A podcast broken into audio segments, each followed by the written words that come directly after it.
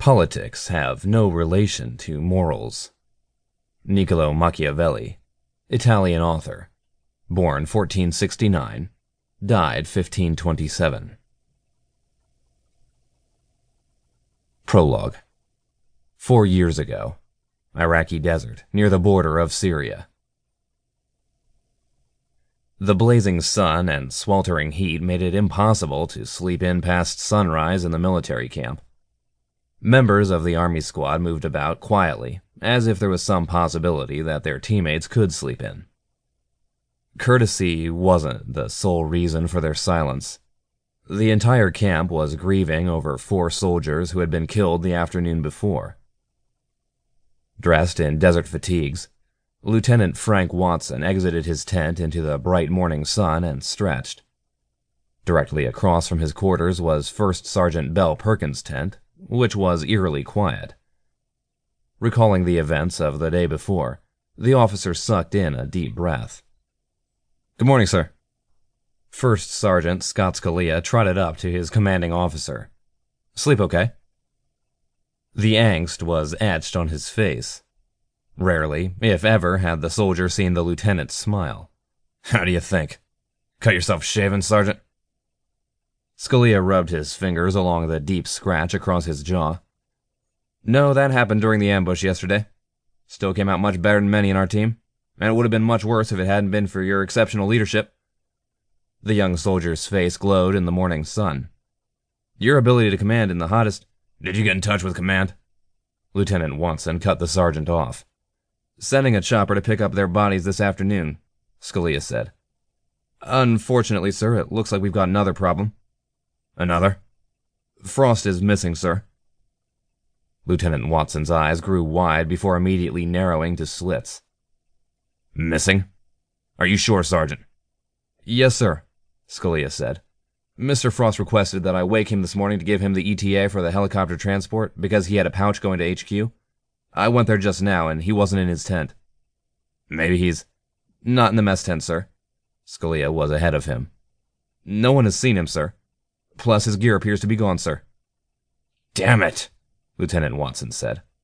We've been escorting that damn contractor all over this hell they call a desert for the last month. We lost six members of our squad protecting his butt. Two last week and four. Scalia shot a glance in the direction of the first sergeant's tent. The way things went down yesterday, it would have been a whole lot worse if it hadn't been for Perkins and Gnarly. The way they had all of us pinned. The howl that came from the tent was heard across the camp. Soldiers spilled out of their tents and ran to First Sergeant Bell Perkins' tent to uncover the cause of her canine partner's distress. Lieutenant Frank Watson was the first one inside. The interior of the tent was a shambles. The bed had been overturned.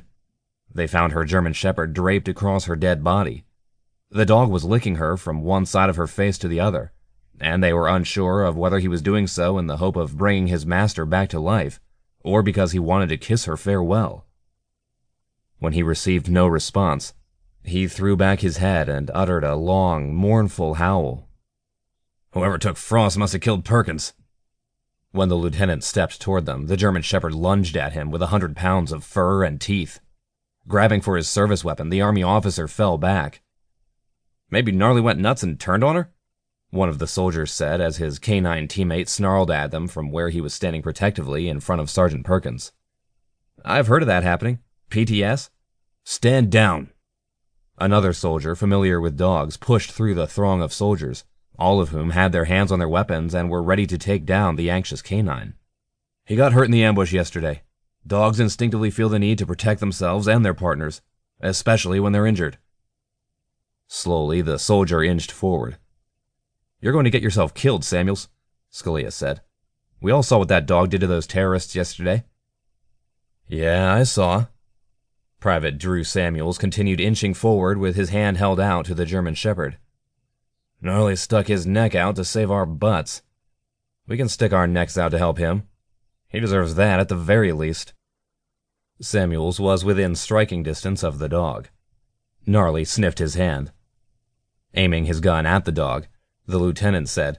If he tries anything, I'm taking him out. Give me a chance.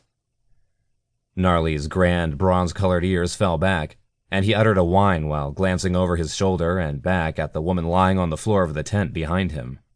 I know, boy. Samuels dared to touch the top of Gnarly's head. We want to help her. Let me look. While stroking the German Shepherd, the army medic moved past him to look down at the canine handler. She was dressed in her fatigue pants and a t shirt. Sprawled out on the floor, she was gazing up at the ceiling with dead eyes.